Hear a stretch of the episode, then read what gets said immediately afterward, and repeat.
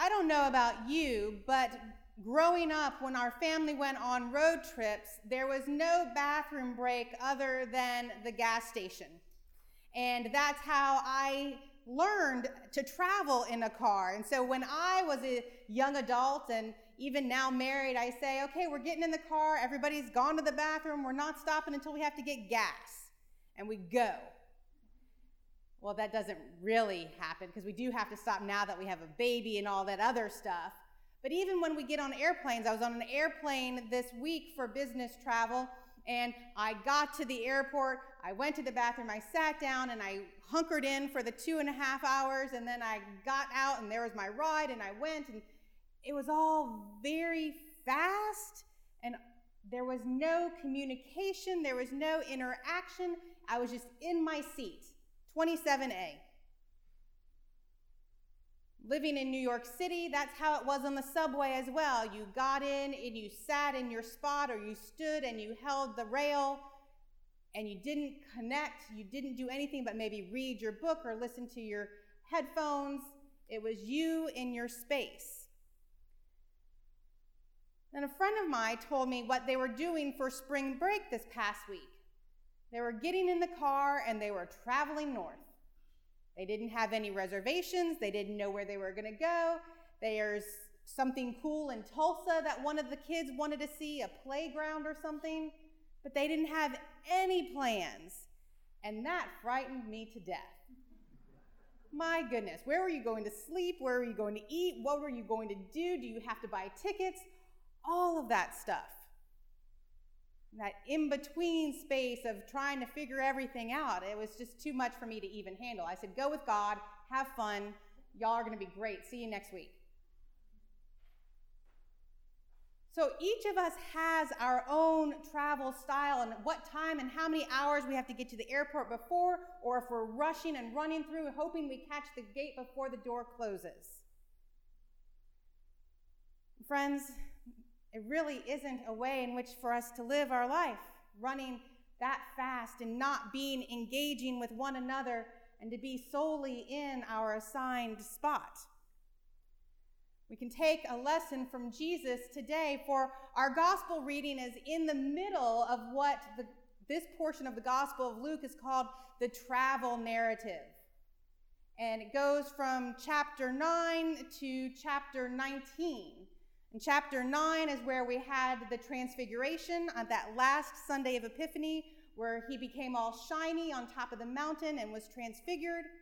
And right after that moment, Luke writes that Jesus set his face on Jerusalem. He knew where he was going to go, he had a direction and was headed there. And then chapter 19 of Luke is Palm Sunday. It's his holy entry into Jerusalem. And the last words of our gospel today Blessed is the one who comes in the name of the Lord.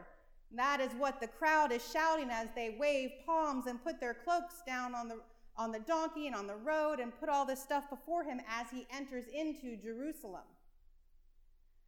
So, chapter 13 is in the middle of all of this.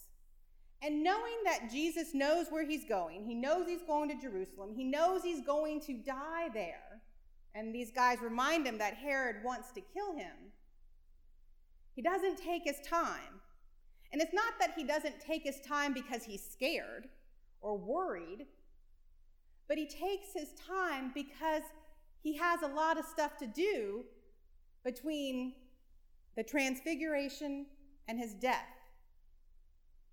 He has to heal, and he has to teach, and he has to preach, and he has to find ways in which to engage the other. Those that are outcast and sinners, those that are unclean and filled with spirits, and those that are followers and disciples, and those that reach out and touch the hem of his garment just so they can be close to him. These 10 chapters are filled with stories of him on the road. reminds me of Charles Kuralt and all the people that he met in the midst of his life and on his journey and his travels, and the wonderful, humane stories that touched our hearts. And those same stories touch our hearts that Jesus tells us and how he met the people on the way. And he advocated for them and gave them a voice when they had none. And so, for us, we can learn from Jesus that there is a lot in our lives from when we experience Christ's resurrection at Easter until we will meet him again. There is a lot of time, much more than 10 chapters, of our life that we have to fill where we engage, where we teach and heal and serve and fight for justice. And all the things that Jesus did on his travel, we too have to do on our travel. It's part of that way of love and how we engage the other. To hug our kids, to say, I love you, to open the door and hold it for a stranger, to pray for those who you don't even know, but you know that they need your prayer and God's presence in their lives. That's what this journey is about. Not rushing through so we can get to the end, but to see what is along the way. There are so many times that we have our blinders on and that we zoom through it and we just forget. And we can do that. We can go from Transfiguration Sunday on the mountain and go straight to Easter, like I had talked about. But we need that bridge. We need that time and reminders. We need that time and reminders on our journey so that we can truly see how God is present and how all the people, whether they are known or unknown in our lives, help us on this journey. Help us to see the face of God in places we might not have ever looked, to experience the love of God in ways we might never, ever deem possible for us to share our life in Christ so that it might be fuller and richer. That when we do get to that moment of saying Hosanna or lifting our arms up and saying that big A word that we'll say on Easter Day, that it really is full and rich and loving and just powerful. So, as you make your way and end your travels and what you do day in and day out, think about how you move. Think about how you interact. Are you going so fast that it's all a blur?